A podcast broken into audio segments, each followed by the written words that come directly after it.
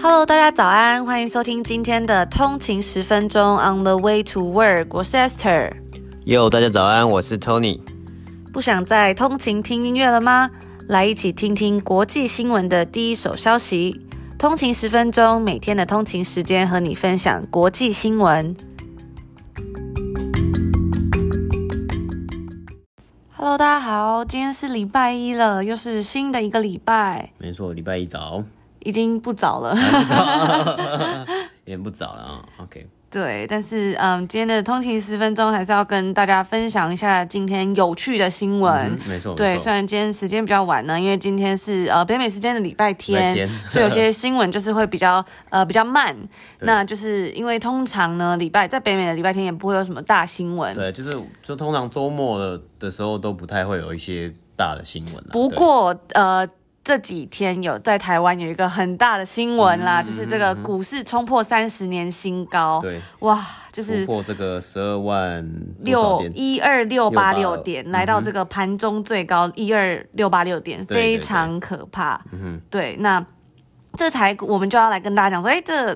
这次的这个呃股市冲破这个三十年新高，因为我们在上周我跟大家分享到这个 Intel 的嘛、嗯、，Intel 发这个呃新的季报，对，那就会带来了后来有这个 extending trading 呢，就是有下跌，股价下跌，造成这个 ADM 跟美国的台积电都有上涨。对、嗯，那今天就要来为大家做一些后续报道嘛，因为呃上礼拜五之后到现在礼拜一，加上台湾的股市也有一些新的消息了，所以我们要再为来大家做一些跟进，这样子实在这是一个非常有趣的新闻。OK，好，那今天第二个呢，呃，不算是新闻，因为就是周末比较少新闻，但我们就找了一则呃商业相关的一个资讯分享给大家。那非常有趣，非常有趣的一个资讯。那其实是因为我们还是周末嘛，那。呃，我们今天要讲的东西呢是软体银行，这个日本非常有名的软体银行，SoftBank。没错，SoftBank。那呃，它最著名的呢，去年最著名的呢就是这个 WeWork 的投资案啊。嗯哼。那软体银行，哎，它现在是改名叫做软银了吗？对，它现在是改名叫软银了。对，对，那它呃，WeWork 它软体银行呃软银其实是 WeWork 最大的呃股股权持有人，就最大的股东啦，所以。呃，我们要来讲一下他的执行长，然后兼创办人这个孙正义先生，他有非常呃奇特或者说奇特独特的呃报告风格，就是 presentation style。然后我们要讲一个非常基本的东西，叫做 PowerPoint。他的 PowerPoint 呢，我觉得是一个非常独树一格，也非常绝妙的一个 PowerPoint style 啊。那我们今天就跟大家分享这个比较轻松的第二则新闻。好，那我们第一则就要来讲这个呃台股突破三十年来的新高，哇，真的是非常厉害哎。嗯、对，那我们在礼拜五的时候跟大家讲这个 Intel 嘛，那其实大家就那时候就觉得说，哦，才礼拜五嘛，还看不出来，嗯、结果没想到。现在立马马上马上。就一个周末一个周末就发生这么多事。情，真的真的，所以就我觉得很有趣耶。对。啊，所以大家如果有听到我们礼拜五的那一则呢，你就会发现，因为呃我们那天好像是下午两点，这个 Intel 才发这个呃财报嘛，对。对，所以都是非常非常快速的，嗯对，那。呃，这个台股在一九九零年二月十二的时候，那时候也有创下这个盘中一二六八二点，嗯、对，那这个最高点记录在过去三十年呢，一直有被挑战，可是都没有被成功的这个准呃怎么讲打破，打破，嗯哼，直到今天。这个台积电股价大涨的带动下，直接超越了这个三十年都没有 被打破的这个，是一路被台积电 carry 啊。哎，对啊，可是就要讲一下这个、啊、呃，目前台股里面所有上市公司市值大概是三十六点点多兆了，好像是三十六兆，三十六点七兆。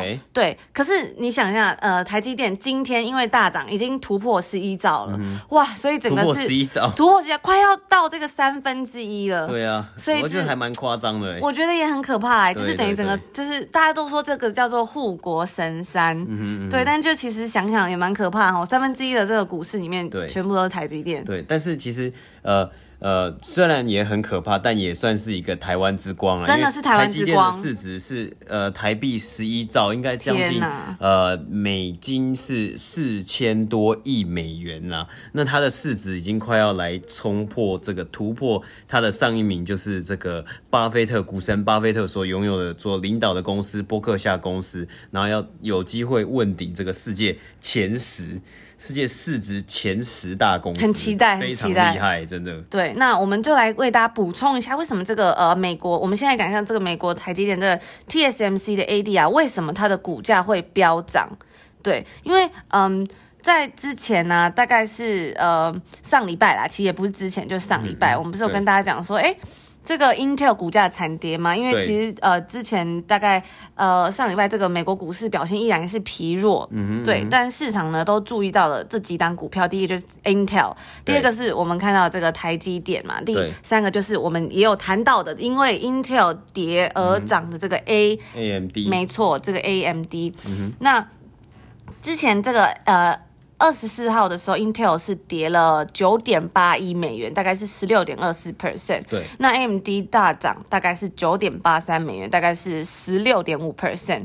对，所以，嗯，我记得那时候好像是五月多吗？嗯、那时候看这个台积电的这个 AD 啊，好像是五十几块。哦，不是五月多，大概是六月。六月多的，六月多是五十几块多的时候，甚至七月初好像也都还在五十几块这这这个价位哦。对，那嗯，前几天呢，这个 TSMC 的 ADR 就冲高到七十六点八九美元，就这个台积电在这个呃纽约嘛，对，纽约的 NYSE 的这个上市的这这这一档股票，那它的涨幅大概是十四 percent，这样、嗯、市值一度冲过四千亿美元。对对，那大家也是觉得很不可思议，所以台积电我们刚刚讲到它市值这么庞大，它竟然股价还会飙涨，所以代表说这个大家对它前景是非常看好。看嗯、对，那因为我们有讲到上礼拜五有跟大家补。充说，哎，这个 Intel 说宣布，他在他的这个呃这个说明会上面宣布，他们的这个七纳米制程有可能要延期迟到会迟到。对，那大家就觉得说，哎，很惊讶，说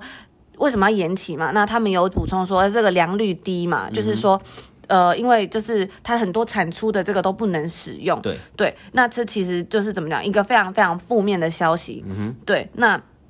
因为他这个负面消息呢，其他他的竞争对手啊，就是也跟着往上涨了。嗯、对，那嗯，就是除此之外呢，我们有看到这个 Intel 的 CEO 这个 Bob Swan，他有上 CNBC 专访。对对，那他在访问上面呢，他就有说，嗯，怎么讲？就是你感觉到啊，诶，他感觉蛮。蛮严肃的吧，因为就是公司股价跌了很多。对对，那他就在电视上。除此之外呢，他就有透露说，哎，Intel 的这个七纳米制程啊，他们有考虑要委外了，就是寻求第三方生产。那我们本来知道这个 Intel 最强的是 CPU 嘛，那他们就是嗯。他们就是包括从设计到制造都是一手包办，对。但是呢，它的竞争对手 AMD 呢，就是则是专注在设计上面，那委外制作，对。那这委外就是呃台积电代工，对。对，所以他们呢，如果只要 Intel 现在目前它是怎么讲，有点 delay 呢，代表竞争对手就是有可能可以超越它了，对。对，所以这个呃 Intel 的 CEO 就表示说，他们有在考虑了，那。这个结果呢，就造成台积电的暴冲，因为目前的这个呃，它的这个最新新世代的制程呢，可能就是只有台积电才能帮得上忙了。嗯哼嗯哼。对，所以大家就觉得说，哇，那一定是很棒了啊！对啊，它就是说台积电又有一个很大的单可以接了。对，而且呢，嗯，Intel 在这个 CPU 的接单量是大约在七十到两百亿美元之间。嗯。那如果全部委托台积电的话，这个营收将会占到二十到五十 percent。哇，对。所以就是没错，就是这个消息呢，造成这个台积电股价大飙涨的。嗯、但是大家也可能也是要呃想，就是怎么讲，这是好消息。对对。然后呢，我们再补充一下，这个很多这个外资呢，也有外资银行也有补充说，哎，他们的我们上一集有讲到这个目标价 target price 嘛。嗯、那呃之前这个。我们根据呃媒体表示啦，这个大小摩就是这个摩根大通啊什么的，跟呃 JP Morgan，他们就是喊出对台积电这个五百元以上的目标价，哇，非常高。对。对，那嗯，原先对呃这个台积电比较中立的这个麦格里跟野村证券呢，也在双双在七月二十七号的时候呢，升评台积电，分别喊上五百三十元到四跟四百五十元的目标价。嗯，哇，所以就是非常怎么讲？非常看好，对，就是这种分析师，或是你说这种呃，investment banking 投资银行，他们如果呃做出这些对于这些价格的这个呃预期是非常高的话，代表说他们大家都是很看好的嘛。那但是呃，因为我觉得有时候是一体两面，他们说很看好，但是呃也有可能他们是希望大家都进来追高，然后再用、嗯、就是在。再就是有利可乘啊，这个这个也是也有也也有可能，所以有时候虽然说分析师说哦，它有可能会涨到五百五啊，有可能会涨到五百块啊，那大家每一家就喊的数字不一样嘛，但是 但是嗯、呃，投资人或是在就是有在观察人也是还是要就是谨慎的去考虑说，哎，到底现在包含整个呃。整个呃情势啊，世界的经济啊，然后还有整体的情况，然后还有未来的这些呃情形，还有新闻都要就关注在内了。真的就是有时候要小心，因为现在真的是很多像我们在嗯、呃、之前我们在我们的 Instagram 大概、嗯、呃礼拜六的时候，我们有分享一则，因为之前 EP 好像是 EP 二十二吧，我们有分享这个 ESG 最近非常流行的这个呃像算是永续经营吧，这 environmental，然后嗯 S 是 social 跟 governance，对。嗯大家现在很关注，然后呢，哎，结果最近我们我们发表完那个 EP 二十二的时候，就最近也是很热门，有这个国泰嘛，嗯、对，就推出一个 ESG 的 ETF，嗯，对，那也是因为呢非常的热门，所以呢它也是呃飙来来来到了一个很高的价格，所以有导致它有溢价的情况了，等于说。等于说，如果就是太多的散户投资人啊，或是个就是个人啊，去你去投投把钱投进去，有点像是做一个追高的动作的话，就很容易会造成你可能一一瞬间就损失嗯一笔钱啊，嗯、一笔金额，对对啊，所以有时候大家还是要投资理财要小心，嗯、没错没错，对啊。对那就补充一下，我们刚刚就讲这个 Intel，它如果委外的话，可能就是台积电嘛。嗯、但是呢，因为台积电在这个七月十六法说会上面有说，呃，明确是它是有说明说，因为。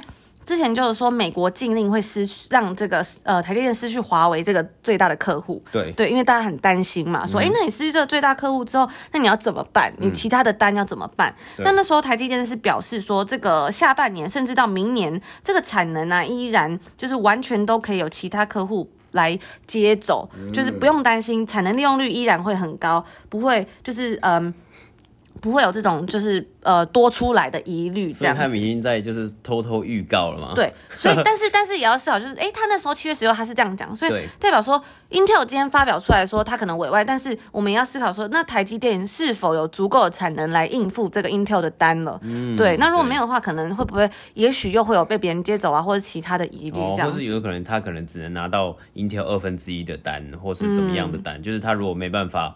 我没办法准时交件的话，那就跟 Intel 自己说自己迟到是一样的概概念嘛。对，或者是可能换三星啊，或是对，不同代工厂来做。对，那其实嗯，因为我们有看到这个 Intel，其实它虽然是七纳米的制程遇到了一些困难，但是呢，嗯、我们在礼拜五的这个 EP 呃四十五。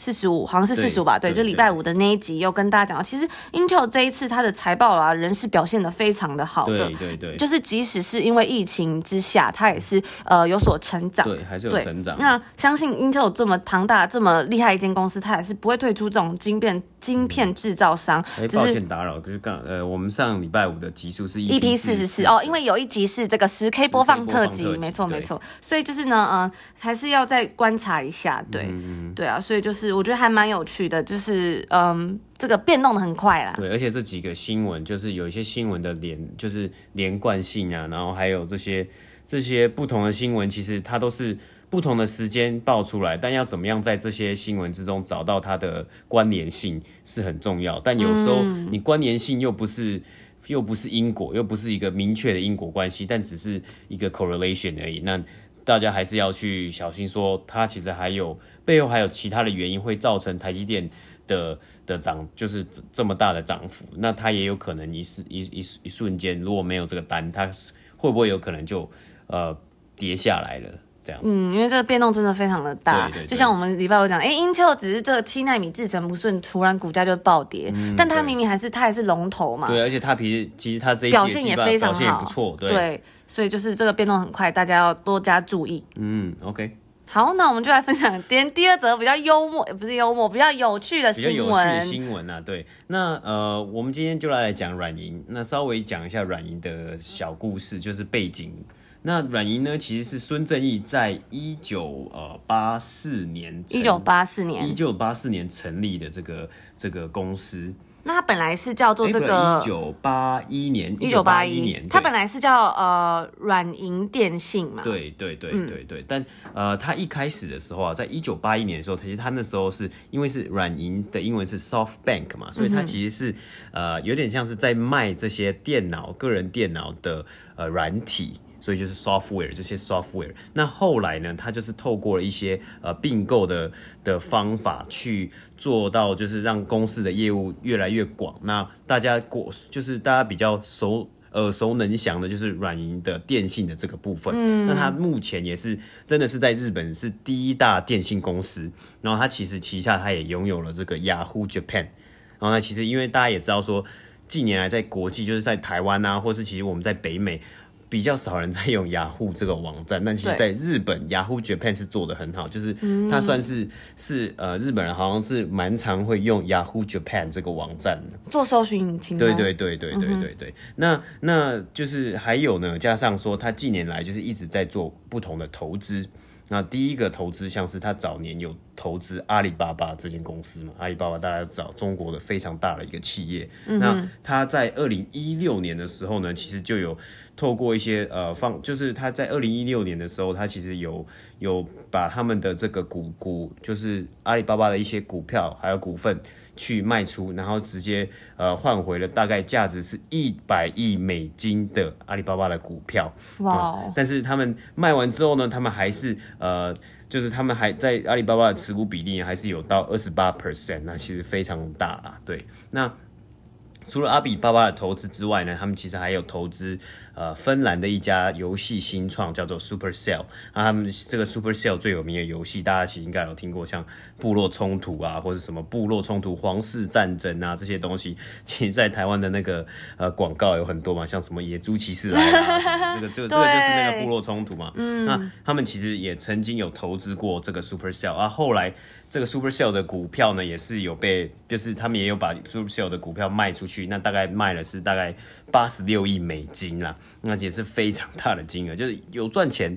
然后在二零一零年开始呢，他其实这个孙正义呢，他主要就来搞这个，他要搞一个 Vision Fund，就是愿景基金，他想要把这个 V 这个 Vision Fund 呢，其实现现在世界上最大的单一呃。科技投资这个算科技 venture capital，那就是它就是主要是投资在一些科技新创，啊把这些钱，那它的钱呢，目前的管理金额呢，将近有来到了一百啊一千亿美金，所以这个金额是非常非常的庞大。投资的公司呢，包括了像 Uber。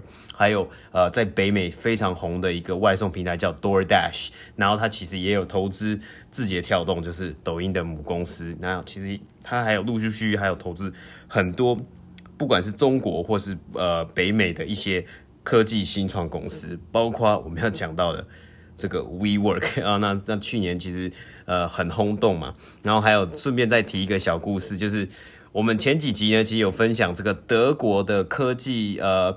这个德国的 FinTech 巨头 Wirecard，因为就是他藏了暗藏了两亿的这个收入啦，就是凭空捏造了两亿的收入，所以就是陷入这个股票啊，直接一夕之间暴跌，几乎到没有价值嘛。二零一九年软银其实有投资了好几亿在。Wirecard 上面呢，等于说他这个投资也算是失利，然后包括还有 WeWork，他目前是 WeWork 最大的这个股东，因为去年 WeWork 其实曾经是一度要准备来上市了，可是因为有一些财务的关系，导致软银需要出一部分的钱来救这个 WeWork，那 WeWork 现在也是导致软银其实。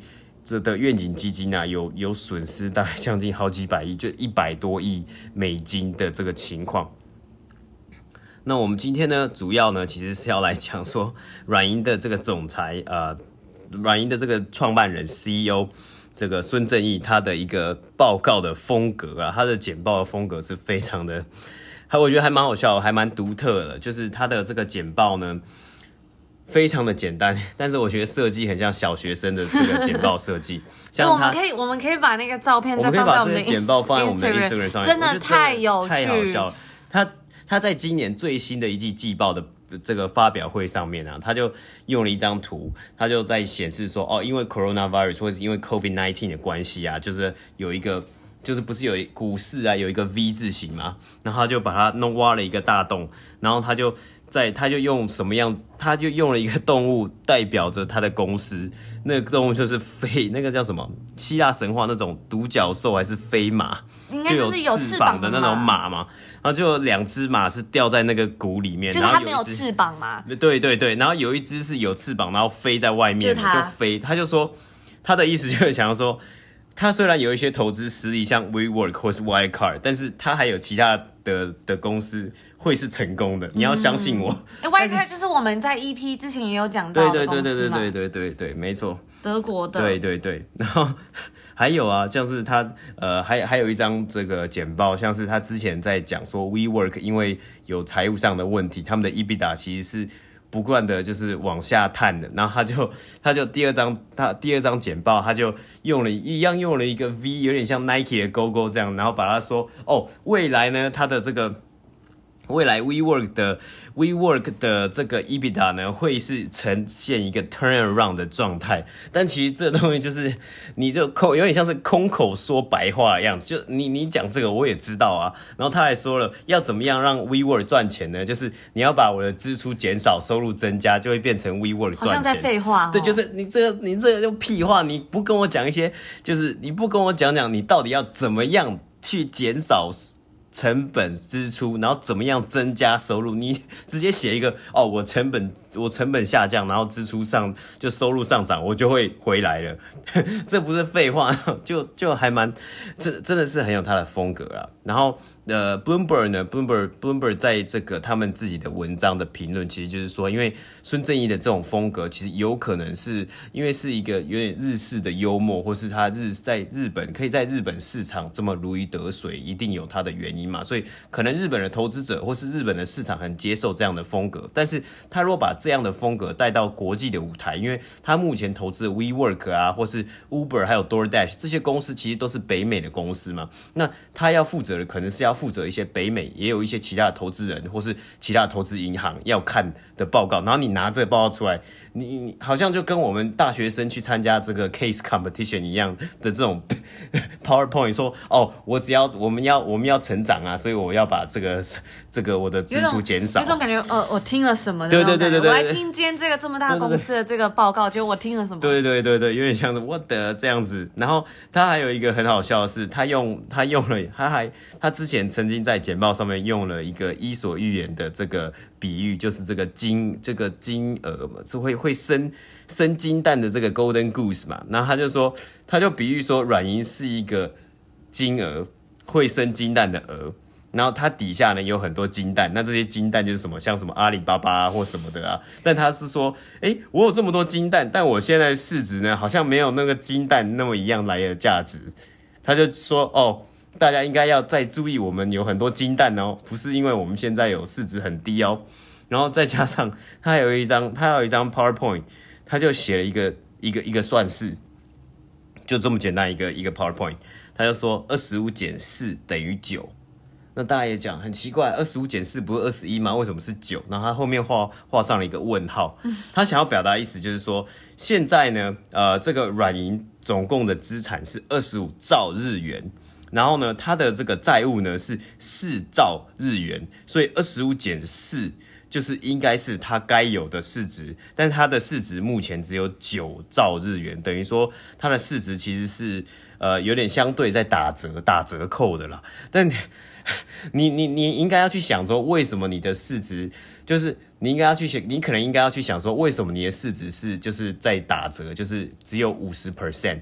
但他却 跟人家说，跟跟人家讲说，哎、我的市值应该要有二十五减四哦，这样子这样子的概念。那大家不是还是没有没有没有没有找到这个追根究底的背后的原因吗？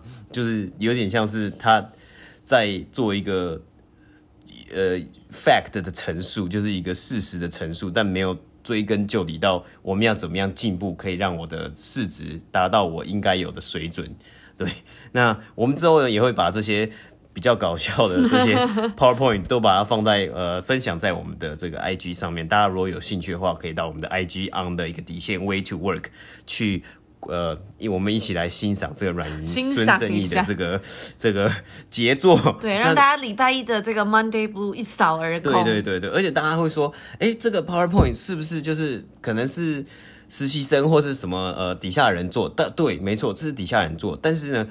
根据 Bloomberg 的报道啊，孙正义他其实是在在这个 PowerPoint 做的里面是一个非常扮演一个非常大的决策角色，就是他要怎么做是他的欸、对啊，就是他决定他，他要报，就是他要报告，那他如果不要的话，他应该会改。对，所以这些东西其实都是应该都是他的想法啊，就很很天才的想法，感觉得出来。我们刚刚讲这些都是近期的一些一些 PowerPoint 嘛，那他其实从他开始呃，我们有讲到这个愿景基金 Vision Fund，他开始。那个 Vision Fund 的时候，他就也做了一个这个愿景的报告 PowerPoint 啊，那个报告也很奇葩。如果大家有兴趣的话，可以再去我们的 IG 去看、去搜寻，然后来看说这个这个报告是怎么样的奇葩。那我们的 IG 一样再讲一次，是 on the 一个底线 Way to Work。没错，还没有追踪的听众朋友们呢，赶快可以手刀追起来。我们都会分享一些呃比较及时的新闻，嗯，也会分享一些比如说像是呃很值得大家可以收藏的东西啊。分享好书，或者是呃一些比较新的呃怎么讲及时快讯，对对对对，对。那我们也觉得说，因为像目前啊呃 Podcast 的平台只有好像只有 Apple Podcast 可以做一个评论，那它那个回应其实也是只有就是。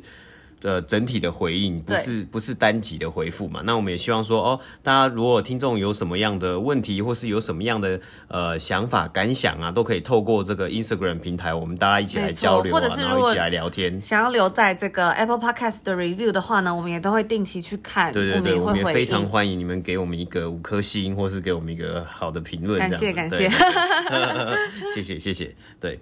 好，那今天呢，就是这两则新闻。没错，那在呃新闻的最后呢，我们要来跟大家补充一个消息，就是我们之前在五月底有跟大家讨论过这个 Elon Musk 的公司嘛，就是这个 SpaceX 有发射它的太空船，嗯、还有这个 Crew Dragon 首次载人把这个 NASA 的太空人送上天。那那时候我们还要跟大家分享说，哎，那个太空太空船里面有一个恐龙，然后跟着恐龙玩偶，然后跟着他们飞上去嘛，然后恐龙就有飞起来这样。对对对。那那时候因为这个照片。传出来之后呢，其实在这个网站上，呃，这个 SpaceX 这个网站上也可以买到这只小恐龙，结果造成这小恐龙抢购一空，你想买都买不到。对，对那没想到五月底才跟大家讨论完，现在。嗯这个他们要回来啦，就是他们在这个北美时间八月一号的七点七点三十四晚上，嗯，对，他们会离开这个国际太空站，他们结束了任务，然后在呃八月二号的下午两点四十二分会回到地球。所以如果有兴趣的听众朋友们呢，